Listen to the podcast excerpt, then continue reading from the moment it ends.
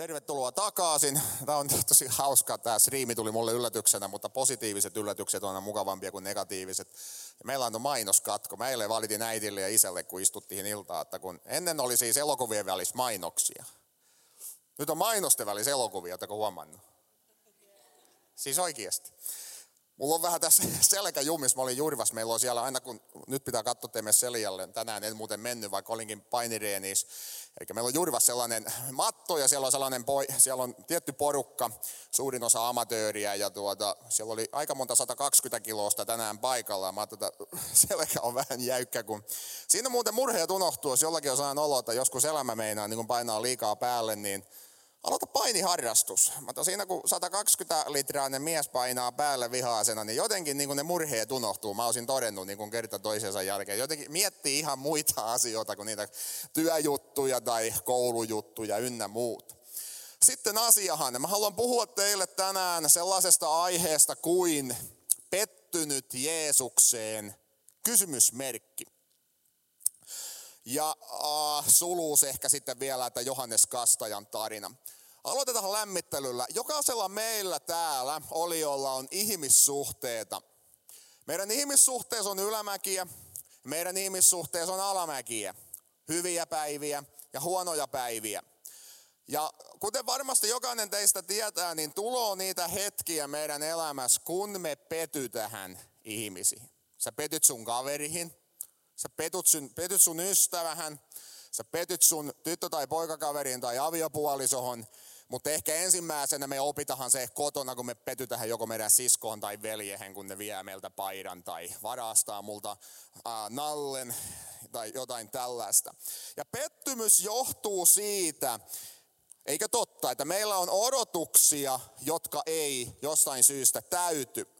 Tai sitten on annettu lupaus, joka on syystä tai toisesta rikottu.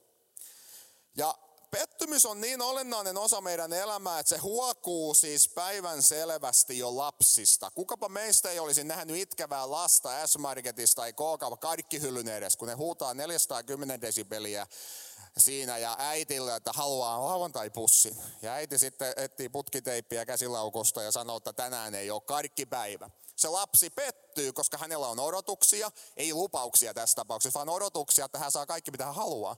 Ja yksi vanhempien tärkein tehtävä on kuulu huhuja on se, että pitää aiheuttaa lapselle pettymyksiä. Näin vinkkinä muuten Maria sitten, kun aika koittaa, aiheuta paljon pettymyksiä lapselle, mutta Ehkä sitä pitää kannustaakin. Mä uskon, että elämä opettaa meille pettymyksiä ihan riittävästi tietysti sitten tuota, aivan itsestänsä. Mä haluan nostaa teille tänään raamatusta esille yhden Jumalan miehen, joka oli kova kaveri, joka pettyi Jeesukseen. Kaikki te tiedätte, kun tämä henkilö on suurin osa, mutta en tiedä, oletteko välttämättä huomannut, miten hän itse asiassa elämänsä aika kriittisessä vaiheessa pettyy Jeesukseen. Ja hänen nimensä on Johannes Kasta ja sukunimi ei ole tiedossa, mutta hänen toiminnastansa sitten tuli, joku, vois, joku taas tuntia Kalle Painijana tai Simo Palomiehenä, mutta Johannes tunnettiin Kastajana. Ja mä toivon, että tämän raamatun kertomuksen kautta me saataisiin apua niihin tilanteisiin, kun me henkilökohtaisesti pety tähän Jeesukseen. Jos sä et ole vielä pettynyt Jumalahan, niin suurin osa meistä tulee tämän elämän aikana varmaan johonain vaiheessa jollain lailla pettymään. Sitten on ehkä niitä superhenkilöitä, jotka ei välttämättä pety, mutta mä luulen, että tämä koskettaa suurinta osaa meitä. Tämä kertomus löytyy kahdesta paikasta uutta testamenttia, joko Matteuksen evankeliumista 11 tai Luukkaan evankeliumin luvussa 7, mutta voitaisiin avata nyt se Matteus 11. Ja mä luen sieltä jakeet 2-3, Matteus 11. Mutta kun Johannes vankilassa ollessaan kuuli Kristuksen teot, lähetti hän opetuslapsiansa sanomaan hänelle, oletko sinä se tuleva vai pitääkö meidän toista odottavan tai odottamaan? Tässä on Johannes Kastaja, ää, valtavan tärkeä henkilö. Ja ootko huomannut, luet sä minkä tahansa neljästä evankeliumista, niin Jeesuksen toiminta ei ala ennen kuin meille on esitelty Johannes Kastaja. Kaikki evankeliumi tekee näin. Nyt ei tarvitse nostaa kättä, mutta mieti, ootko sä joskus kertonut jollekin Jeesuksesta? Tänään oli aika paljon itse asiassa täällä Nea johdolla porukkaa tuolla kylällä kertomassa Jeesuksesta. Klamydia yritti siellä pikkuusen sitten häiritä musiikilla tuolla Ideaparkin, mutta hyvä uutinen on, että illasta ei saa klamydiaa, jotta niin sen saa sitten vain sieltä, sieltä tuota, mikä se on Ideaparkista. No joo, se oli vitsi, jos joku ei vielä sitä tajunnut. Uh, jos sä mietit, mitä sä kerrot ihmiselle Jeesuksesta, niin mä luen kympin vetoa, te että yleensä ala kertomahan Johannes Kastajasta ja sitten siirry siitä pikkuhiljaa Jeesuksesta. Mutta jos sä luet neljä evankeliumia, kaikki esittely ensin tavalla tai toisella Johannes Kastajan, jonka jälkeen ne siirtyy Jeesukseen. Miksi? No ne osas asiat vähän paremmin kuin keskiväärin me. Ja toki heillä oli ehkä vähän eri yleisökin, joten se johtuu myöskin siitä. Kuka Johannes sitten oikeastaan oli? Jos sä katsot sitä Matteus 11, niin jakeessa 9-11 Jeesus haastaa tätä kansaa. Johannes on jo vankilas, hetken päästä mennään siihen miksi. Nyt Jeesus kysyy siltä kansalta, joka on koolla. Jeesushan oli valtavan loistava puhuja. Hän veti yleisöä, niin kuin valtavat kansanjoukot seurasi häntä. Yksi oli se, että häneltä sai ilmasta leipääkin aika paljon, koska joskus se vain sitten teki leipää tyhjästä ja siinä oli pieni vinkki siitä, että hän ei nyt ole ihan tavallinen puuseppä. Ja Jeesus kysyy näiltä henki- yleisöltä, mitä te oikein lähditte tänne katsomahan, tai silloin kun te kävitte Johanneksen kokouksessa, profeettaako? Totisesti minä sanon teille, hän on enemmän kuin profeetta. Hän on se, josta on kirjoitettu, sitten hän lainaa vanhan testamentin tekstiä. Katso, minä lähetän sanansaatajani sinun edelläsi, ja hän on valmistava tiesi sinun eteesi. Minä sanon teille, ei ole vaimosta syntyneiden joukossa yhtäkään suurempaa kuin Johannes, mutta vähäisin Jumalan valtakunnassa on suurempi kuin hän. Suurin henkilö, joka on ikänä syntynyt. Ja nyt ei varmaan puhuta painosta ja pituudesta, varmaan venäläinen painija Aleksander Karelin oli suuri, se oli joku Mikan kokoinen, kun se syntyy ja nyt se on sitten vähän suurempi. Mutta niin kuin hänen merkityksensä, niin Jeesus sanoo, tässä on niin kuin kaikkein kovin kaveri, joka on ikänä syntynyt. Se ei ole mikään pieni lausuma niin kuin Johanneksesta, Jeesuksen suusta, pakkohan siis uskoa. Ja Jeesus sanoo, Johannes on profeetta, mutta hän on tö, niin kuin tietty profeetta. Ja nyt juutalaiset, jotka lukoo tätä tekstiä tai ne kuunteloo Jeesusta, niin hän, ne tietää heti, mihin Jeesus viittaa. Hän viittaa Malakian kirjahan, jos et tsekkaat sun vanhan testamentin, se on viimeinen kirja vanhassa testamentissa. Se on kirjoitettu noin 400 vuotta ennen Jeesusta. Ja se on mielenkiintoinen kirja, koska Israel ja Jumala ottaa siinä Malakian kirjassa yhteen. Israel valittaa Jumalalle siitä, että asiat on päin mettää ja Jumala syyttää Israelissa, että se on itse asiassa teidän vika, ei mun. Ja sitten siellä on sellainen kohta, kun Jumala sanoo, että kun kansa miettii, että mihin Jumala on, miksei Jumalaa näy. Miksi et sä oot tullut tänne meidän keskuuteen tekemään tiettyjä asioita? Jumala sanoo, mä tuun kyllä. Ei mitään hätää. Mutta onko se hyvä uutinen teille, kun mä tuun? Se on sitten vähän eri asia. Kun poliisi tulo, niin se voi olla hyvä asia, jos se kuhkaa sua puukolla. Mutta on jotain puukolla poliisi tuloa, niin se on sulle huono uutinen. Ja nyt sitten Malakia sanoo, tai Jumala Malakian kautta, ennen kuin mä jonain päivänä palaan teidän keskuuteen, mä lähetän yhden sanansaattajan ja hän valmistaa teidät, kerää teidän puukot pois ja yrittää valmistaa teidän sydämen, että te olette valmiita siihen, kun mä saavun.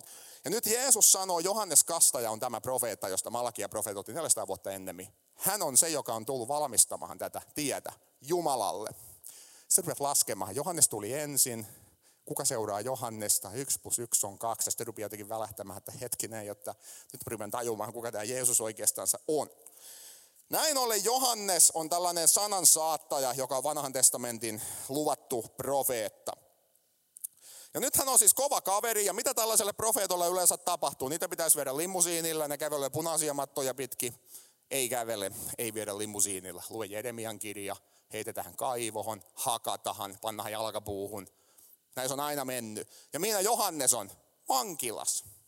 Siellä hän istuu syvällä, syvällä, pimiäs vankilas ja ihmettelee, että tämä nyt ei mennyt aivan putkehen. Johannes oli myöskin tosi kova saarnaamaan, eikä hän oli tänään luvattu profeetta, mutta hän oli todella kova saarnaaja. Ja mä tykkään Johanneksesta, koska varmaan oli tällaisia pohjalaisia sukujuuria, koska tuota, hän sanoo aika suoraa asiat. Ei ikänä kierrellyt, vaan zzz, päin näköä. Ja tällaisilla henkilöillä on yleensä vähän ystäviä. Yleensä. Ja Johanneskin, hänellä mä en tiedä ystävien lukumäärää, mutta vihamiehiä oli aika paljon. Esimerkiksi jos sä pakitat Matteuksen evankeliumin lukuhun kolme, niin sä löydät sieltä esimerkin. Matteus kolme, jakeessa seitsemän. Te kyykäärmeitten sikiöt, se huutaa näille ihmisille. Kuka on neuvonut teitä pakenemaan tulevaa vihaa? Tehkää sen tähden parannuksen soveliaita hedelmiä, älkääkä ruvetko sanomaan mielessänne, onhan meillä isänä Abraham. Sillä minä sanon teille, että Jumala voi näistä kivistä, ja sitten se ottaa kiven sieltä erämaasta, hän voi näistä kivistä herättää lapsia Abrahamille. Jo on Fiskarsin kirves pantu puitten juurelle. Jokainen puu, joka ei tee hyvää hedelmää, hakataan pois ja heitetään tuleen. Johannes on vähän niin kuin lääkäri, joka istuu toimistossa. Sinne tulee sellainen henkilö, joka poltteloo kolme askia tupakkaa päivässä. Ja se lääkäri sanoo sille tupakovalle miehelle, että sun pitää lopettaa nyt. Jos et sä lopeta heti, kolme kuukautta sä oot arikuussa kaksi metriä maan alla. Fakta. Ja näin monesti on. Lääkärit joutuu laittaa ihmisille luun kurkku. Nyt Johannes sanoo, on tulos tosi tällainen niin tuomion hetki. Jumala on saapumassa laittamaan ihmiskunnan tilille. Riippumatta siitä, otko sä valmis, nyt kannattaa katsoa peiliin ja laittaa oma elämä kuntoon. Jumala on vetämässä moottorisaha käyntiin, nyt on viimeistään se niin kuin tehtävä parannus. Jos sä kuulet, että metsuri käynnistää moottorisaha, niin sä tiedät, mitä tulee tapahtumaan seuraavaksi. Hän kritisoi tietysti aikansa juutalaisia. Jotkut luottaa liikaa siihen, että heidän suoniis menee Abrahamin veri. Johannes sanoo, tarkoittaa ei yhtään mitään. Ei tarkoita yhtään mitään. Jos tätä elää oikealla tavalla Jumalan käskyjen mukaan, mitä se sua hyödyttää? Uusi testamentti itse asiassa toistaa tämän kritiikin. Jeesus toistaa sen, Paavali toistaa sen ja niin poispäin. Eli tuomio on tulos. Ja nyt mikä on Johanneksen rooli? Jos sä oot lukenut uutta testamenttia, sä tiedät, että hän kastaa tosi paljon ihmisiä sellaisessa paikassa, mihin on paljon vettä. Ja nyt mä tiivistän teille ihan muutaman lauseeseen, mikä on tämä Johanneksen tehtävä. Hänen tehtävä oli valmistaa oman aikansa Israelin kansa vastaanottamaan joku suurempi, joka on tulos hänen jälkeen. Vähän niin kuin ennen kuin presidentti saapuu tänne, niin siellä on siivoustiimi paikalla. Sä voit luulla, että sulla on nyt vaikka kämppä kunnos. Mutta jos Sauli Niinistö soittaa sulle tänään, mä tuun huomenna 12, niin mä luon 20 vetoa, että mitä Maria tekee aamulla 10 ja 12 välillä ei se kämppä olekaan niin kunnossa. Jos Sauli Niinistö tullut, haetaan parempaa kaffia, otetaan ne paremmat kupit, ne yhden sormen kupit, mistä juodaan aina yksi hörppy, kun tulee juhlavierahia, pannaan punainen matto ja niin poispäin. Ja nyt sitten Johannes kastaa porukkaa. Ja tämä Johanneksen kaste oli konkreettinen merkki siitä, että henkilö halusi olla mukana tässä projektissa. Se oli ikään kuin ihminen sanoo, mä oon valmis tämän kuninkahan saapumiselle ja mä otan kasteen. Se oli ikään kuin tuon ajan kansalaisaloite, jonka me laitetaan nykyään nimiä. Haluan, että Suomelle tulo sata hävittäjää. Laitan nimen tähän, mä oon mukana tässä projektissa. Niin Johanneksen kaste oli merkki siitä, he on mukana siinä Johanneksen projektissa ja uskoo kaiken, mitä Johannes sanoo ja on valmiita siihen, kun Jumala saapuu takaisin. Ymmärrättekö? Tämä on suurin piirtein tämä. Se oli vain se kaste, se symboli siitä, mutta tästä on kysymys. Johannes valmistaa tätä kansaa. Nyt Johannes kastaa myöskin Jeesuksen. Me ei mennä siihen tekstiin tänään, koska siinä olisi paljonkin sanottavaa. Mutta hän itse sanoo Johanneksen evankeliumisluvus 1, jakeesta 32 näin. Minä näin hengen laskeutuvan taivaasta alas niin kuin kyyhkysen, ja se jäi hänen päällensä, siis Jeesuksen päälle. Ja minä en tuntenut häntä, mutta hän, joka lähetti minut verellä kastamaan, eli Jumala, sanoi minulle, se jonka päälle sinä näet hengen laskeutuvan ja jäävän, hän on se, joka kastaa pyhällä hengellä. Ja minä olen sen nähnyt ja olen todistanut, että tämä on Jumalan poika. Johannes väittää, että Jumala antoi hänelle tehtävän ja hän kastoo tuhansia ihmisiä, mutta siellä oli yksi, jotta se, jonka päälle sä näet, että laskeutuu niin kuin henki, sehän laskeutuu kyyhkysen muodossa, niin se on se valittu Jumalan tö-poika.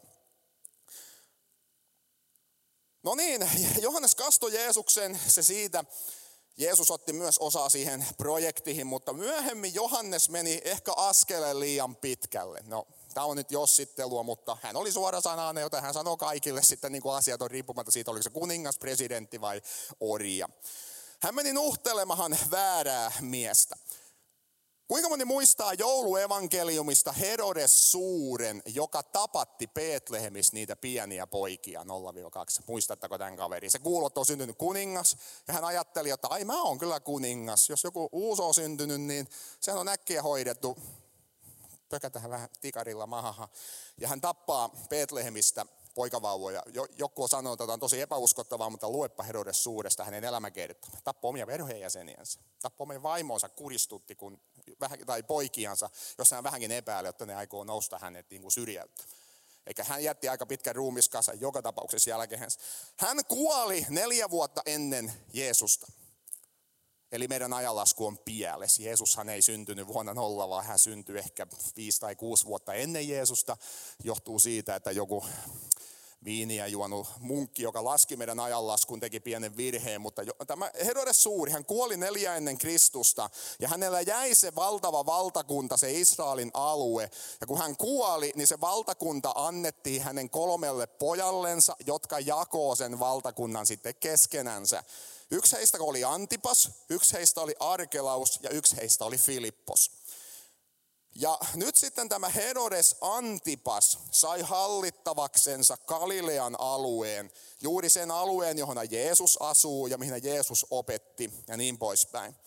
Ja nyt tämä Herodes Antipas, josta täällä Uudessa testamentissa puhutaan, mä luetaan se teksti pian, niin hän oli naimisissa sellaisen erään tunnetun Arabian kuninkaan tyttären kanssa – Tuohon aikahan siis su- solmittiin avioliitto ja jos sä olit kuninkaan tytär, niin sulla ei todellakaan ollut mitään oikeutta sanoa, että sä ihastut ilta, ilta tuota tilaisuudessa johonkin johonkin tuota poikahan, vaan isä jo aika lailla tiesi ennen, ehkä ennen, jopa niin kuin, paljon ennen kuin sä niin kuin olit sukukypsä, että kenen kanssa sut pannaan naimisiin. Se oli poliittista. Paljon tehtiin poliittisia avioliittoja ainakin antiikin ajan maailmassa. Ja näitä Arabian kuningat, kuninkahan tytär oli Antipaksen vaimo. Mutta hän päätti erota omasta vaimostansa ja otti itselleen uuden akan. Kenet? Oman veljensä vaimon. Hän oli velipuoli, koska heillä oli tässä eri äiti. Herodes suurella oli monta naista, joten vähän niin kuin kauniita rohkia kertaa, kertaa kolme. Eikä hän otti veljeltänsä vaimon, jonka nimi oli Herodias. Herodiaan ja alkoi olla hänen kanssa. Ja ne oli kerran siellä matkalla Johonai ja Johannes Kastaja sattuu tulla vastaan. Te tiedätte varmaan, mitä tapahtuu seuraavaksi. Johannes sanoo, jaha, lainrikkoja. Eikö se ole lukenut Mooseksen lakia? Sä oot juutalaisten kuningas. Sun, jos jonkun pitäisi pitää laki, sulla ei ole mitään oikeutta pitää tuota naista vaimonas. Sä oot vielä tässä vaimo. Te parannus ja niin poispäin. Mä luen tästä tekstistä Luukas, Luukan evankeliumin luku 3 jakeesta 18. Monilla muillakin tavoin Johannes vetosi ihmisiin julistaessaan heille evankeliumia, mutta kun hän nuhteli neljännes ruhtinas Herodesta, tämän veljen vaimon Herodian tähden, ja moitti häntä myös pahoista muista teoista, Herodes teki vielä senkin, että telkesi Johanneksen vankilaan. Meni siis vähän niin kuin väärälle miehelle sitten tuota, väärää miestä nuhtelemaan. Nyt me voidaan palata takaisin siihen tekstiin, josta me lähdetään. Johannes on vankilas ja nyt me tiedetään, miksi hän on siellä vankilassa. Hän ei vain saa pidettyä suutansa kiinni silloin, kun pitäisi pitää. Tai toisaalta hän on Jumalan profeetta, hänen pitää puhua silloin, kukaan muu ei puhu. Pieni tällainen välikatko. Se on muuten aika vaikea puuttua ihmisten elämään. Mä en tykkää siitä, että mun täytyy puuttua joidenkin ihmisten elämään. Mä teen, en oikeastaan koskaan tee sitä. Mä joskus joudun tehdä. Mä en myöskään tykkää siitä, että ihmiset puuttuu mun elämähän, mutta on hetkiä, kun mun elämähän on puututtu ja se on ollut itse asiassa ihan oikein. Jokainen meistä voi kuvitella monta tilannetta, kun sun on pakko mennä puuttumaan sun kaverin elämähän itse asiassa. Kun tekee tiettyjä asioita. Mihin se raja menee, se on toinen kysymys, mutta nyt Johannes näkee, että tähän pitää puuttua. Tämä kaveri on tällainen niin kuin valtava johtava tekijä, joten sen pitää laittaa asiansa kunto. Ja nyt Johannes on vankilas. Kaikki se valtava kansanjoukot on jäänyt taakse. Hän on siellä syvällä Johannain perunakellarissa. Ja nyt me tullaan tähän tekstiin. Kun Johannes siellä vankilas kuuli Kristuksen teot, hän lähettää opetuslapsia, koska ei ole kännykkää, sanomaan Jeesukselle, oletko sinä se tuleva vai pitääkö meidän toista odottamaan? Tämä on aika selvä teksti siitä, kun Johannes on siellä vankilas ollut jo jonkun aikaa, niin pikkuhiljaa se yksinäisyys, mistä Mikakin äsken puhui, ja se elämäntilanne alkaa nyt niin kuin tulemahan päälle. Ja nyt Johannes varmaan kysyy näitä kysymyksiä, miksei se Jeesus nyt tuo sitä tuomiota? Mähän on pannut mun maineeni likohon siitä, että Jumala tulee pian puuttumaan radikaalisti asioihin. Ja mitä Jeesus tekee? Syntisten kanssa kaffilla koko ajan tuolla johonkin, eikä niin kuin puhettakaan mistään tuomiosta oikeastansa. Ja Johannes miettii, miksi Jumala ei tuu jo väellä ja voimalla, mihin tämä tuomio oikein viipyy, miksi pahantekijät menestyy, kuten Herodes Antipas. Ja vanhurskaat, kuten minä, on linnas. Monet psalmithan valittaa tätä. Miksi niin kuin nuo ateistit ja kaikki, joka näyttää Jumalalle keskellä, niillä on kaikki hyvin. Ja me, jotka palvotaan Jumalaa uskollisesti, niin kaikki kivittää meitä. Tämä raamatus niin kuin toistuu aika monta kertaa tämä kysymys. Nyt Johannes alkaa miettiä varmaan samoja juttuja. Koska tälle kaikelle laitetaan piste? Nyt Johanneksella oli Jeesukseen liittyen odotuksia ja hyvin selvästi Jeesus ei täytä nyt näitä Johanneksen odotuksia, joten hän pettyy Jeesukseen. Ja mietit tätä, Johannes alkaa oikeasti epäillä, onko hän sittenkin erehtynyt. Hän oli laittanut pelihin kaiken oman maineensa, oman elämänsä, kaiken ajan, kaikki varat, mitä hänellä oli, meni siihen projektiin. Ja nyt se rupeaa miettimään, että mennäänköhän vessasta alas niin koko juttu. Olinko mä sittenkin väärässä? Ja se on kova hetki ihmiselle, kun se tajuaa, että sä oot pannut kaikki yhden pelikortin varahan ja sä rupeat huomaamaan, että ei hyvän aika, mä valittiin väärän pelikortin. Kaikki näyttää yhdeltä suurelta kysymysmerkiltä. Mä voin kysyä teiltä, kuten hyvät saarnajat tässä kohtaa pysähtyisi kysymään, onko joku teistä kokenut saman? Oot joskus tullut uskohon, Jumala on kohdannut sut voimallisesti, elämä on muuttunut, sitten menee jonkun aikaa, kaikki mitä sä ostat kaupasta onkin vaippoja ja elämä alkaa olemaan sellaista kohtuarkia ja Jumala tuntuu kaukaiselta. Rupeaa miettimään, että olikaan jotenkin omia kokemuksia. Tapahtuuko täällä vain kemiallisia reaktioita mun päässä? Olikaan se sittenkään Jumala, joka mua kohtasi siellä kokouksessa ja Oliko se sittenkään rukousvastaus vai ehkä se oli vain todella epätodennäköinen sattuma. Voittahan joku lotoskin, ei siinä ole välttämättä mitään johdatusta. Ja sä rupeat epäilemään. Sä rupeat epäilemään, onko Jeesus sittenkään koko maailman Herra, vaikka hän itse asiassa väittää olevansa. Jos Johannekselle voi käydä näin, se voi tapahtua kenelle tahansa meistä. Ja monet on päästänyt irti uskosta. Ja näin ollen Johannes lähettää Jeesukselle lyhyesti sen viesti, jonka mä oon jo kaksi kertaa lukenut. Ootko Jeesus, onko nyt se tuleva vai pitääkö meidän jäädä odottamaan nyt jotain toista? Onko Jeesus vetänyt Johannesta nenästä? Tämä on todella suora kysymys. Mitä Jeesus vastaa? Voit palata siihen Matteus 11 siihen. Jeesus vastasi heille, näille lähetille. Kertokaa Johannekselle, mitä kuulette, mitä näette. Sokeat saavat näkönsä. Rammat kävelevät. Spitaaliset puhdistuvat, kuurot kuulevat, kuolleet herätetään henkiin ja köyhille julistetaan ilosanoma. Ja Johannes, autua se, joka ei minua torju. Siinä on Jeesuksen vastaus. Moni teistä on lukenut.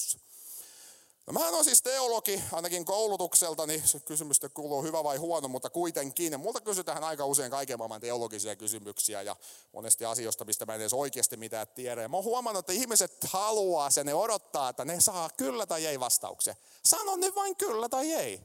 Niin, mitä, älä, miksi älä lähdet niin pitkästi vastaamaan. Ja mä oon huomannut, että monesti ihmiset pettyy siihen, kun mä lähden ottamaan, että tässä on nyt viisi pointtia, jotka tuli ekana mieleen. Ja ihmiset ei tykkää siitä, kun lähtee veivaamaan pitkästi.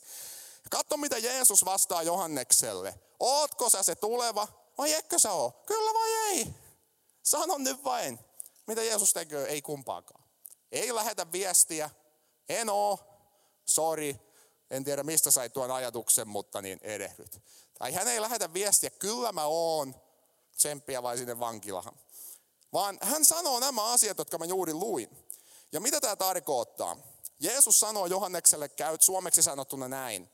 Pidä sun silmät auki, katso mitä sun ympärillä tapahtuu ja vastaus sun kysymykseen löytyy siitä, mitä kaikki voi nähdä täällä tapahtuvan.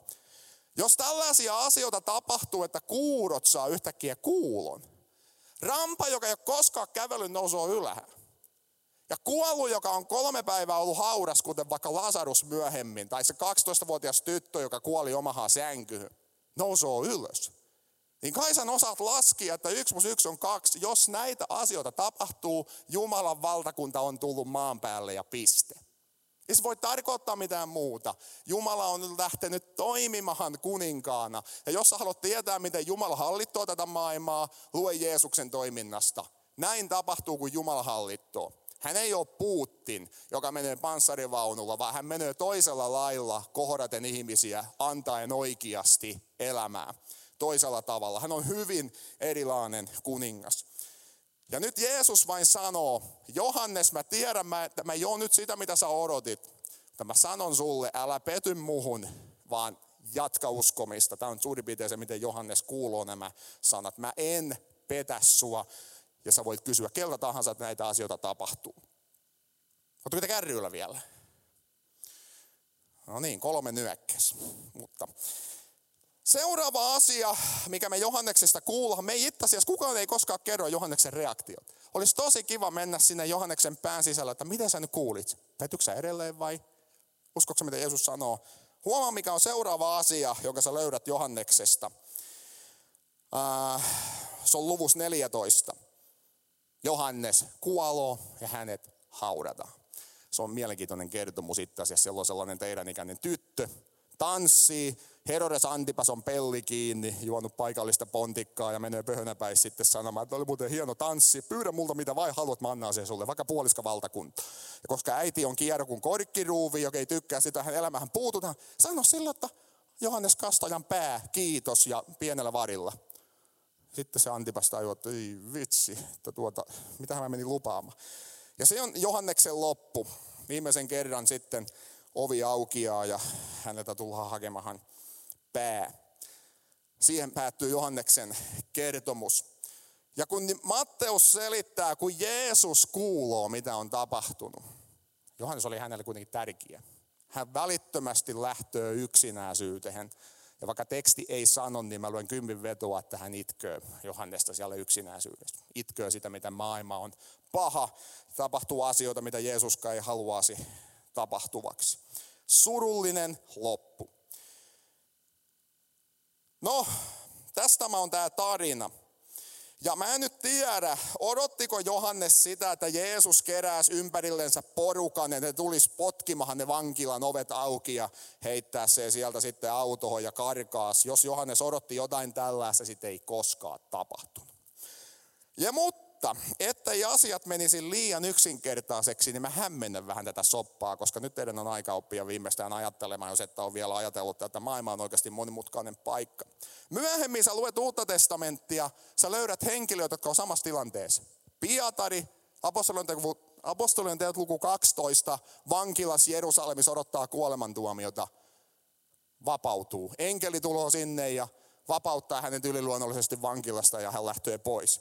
Pia, Paavali, Filippis, aivan eri paikka, apostolien luku 16.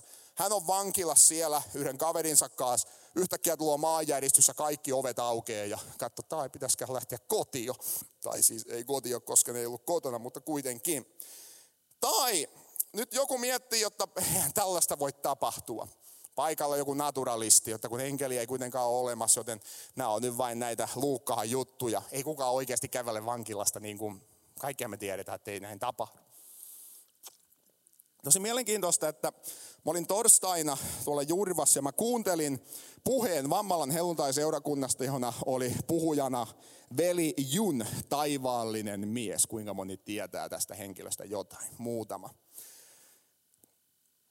Mä tapasin itsekin Junnin itse asiassa pari päivää sitten Keravalla, kun olin tekemässä yhtä podcastia. Se kesti kaksi sekuntia, kun me käteltiin ja se sanoo mulle, että Jumalan siunausta. Oikein muuta se ei osaa, se on siis kiinalainen, puhuu kiinaa. Mä en osannut kiinaa, niin se oli lyhyt tapaaminen. Tämä veli Jun on siis uskovainen mies ja hän istui Kiinas vankilas yli kymmenen vuotta uskonsa vuoksi.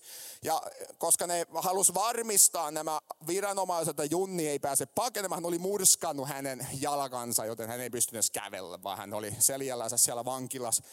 Mä kuuntelin sitä puhetta, hänellä on kirjakin, en ole lukia, mutta siinä se sanoo, että sielläkin hänkin rupesi niin pikkuilla vajuamaan epätoivoon, vuosia vankila. Ja hän rupesi huutamaan Jumalalle tai niin mielestään, että Täällä mä oon. Sä oot kutsunut mut julistamaan evankeliumia ja mä oon täällä jonain vitsin perunakellarissa keskellä Kiinaa. Mä en vapaudu koskaan. En mä voi täällä julistaa evankeliumia, koska kaikki on niinku, jalat on murskattu. Se on seitsemän ovia välissä. on va- pyssymies joka ovelle. Mä pääse koskaan pois täältä. Hänen poikakin oli syntynyt ja oli jo kaksi viikkoa vanha, kun vankin, vanginvartija tuli, jota antoi paperin. Kirjoita tuohon paperiin nimi, jonka haluaa pojalle antaa. Sä et tule koskaan näkemään sitä, mutta annetaan nyt saat antaa nimen. Ja hän halusi antaa sille nimen Iisak sitten tietyn kertomuksen takia. Sitten yhtäkkiä Jun kuuluu äänen. Hän sanoo, hän kuuluu äänen, joka sanoo, nouse ylähä ja lähde pois. Ja se on vaan, että ei nouse. Sitten hän sanoo, hän näköön näys, ikään kuin hänen vaimonsa seisoo siinä kalterien takana. Ja se huutaa, mitä sä ukko vielä odotat?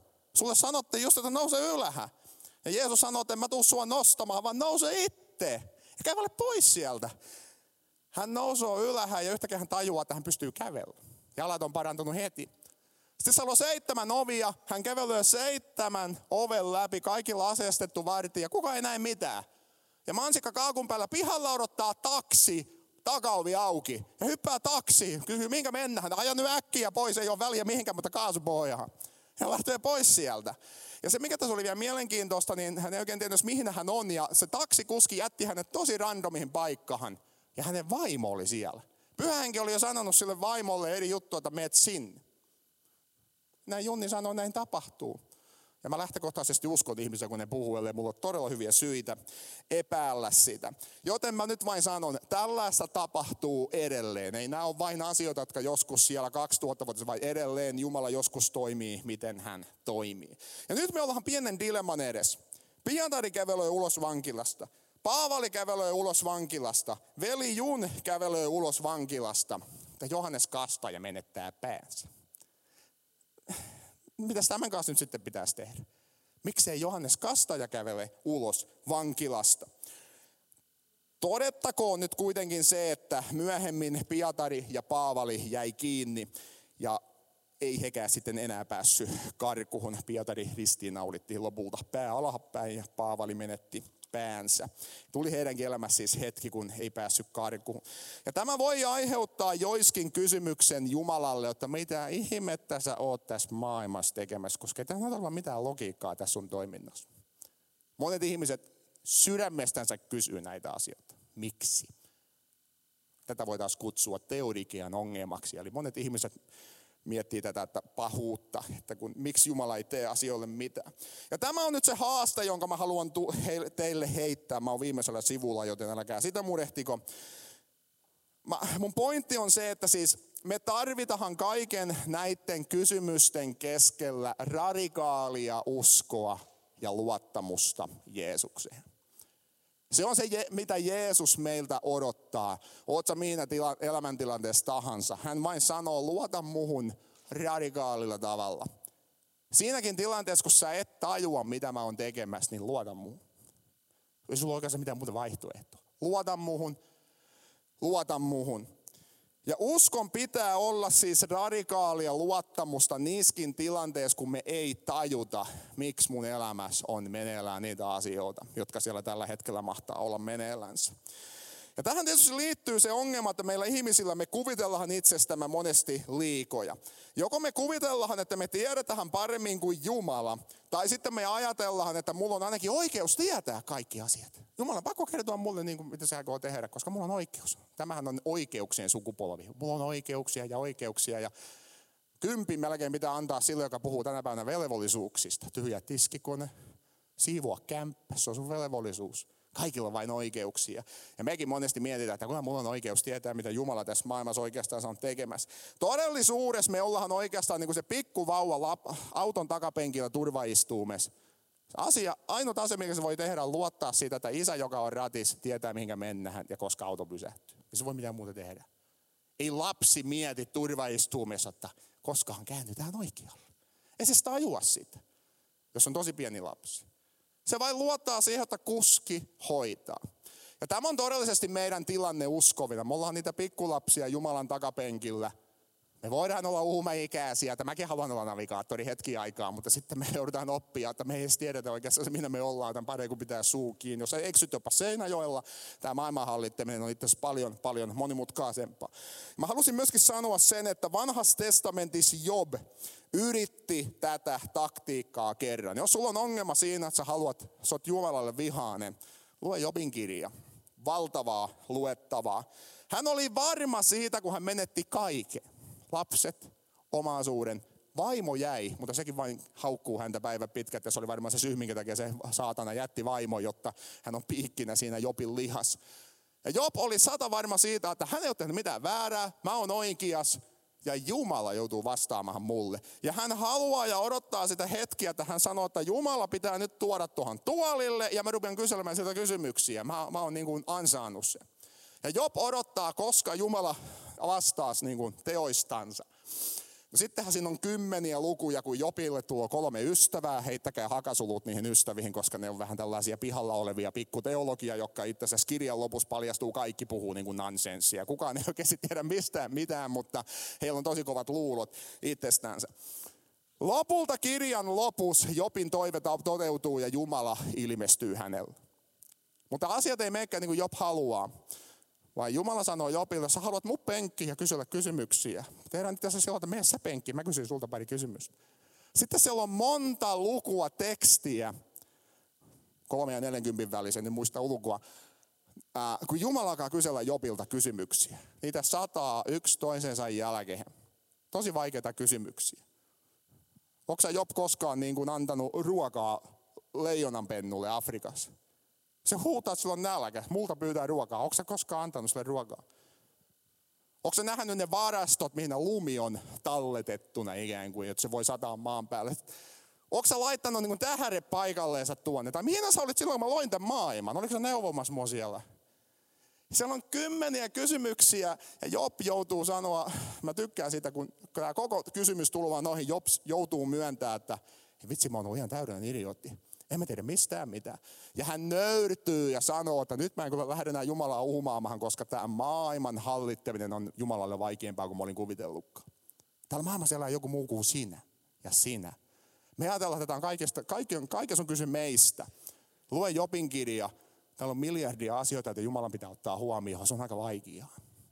Jopa vaikeampaa kuin olla Suomen pääministeri näin aikoina. Ensin korona, sitten sota Eurooppahan Sanna Marin, niin rukouksia kyllä kaipaa, aika vaikeita juttuja.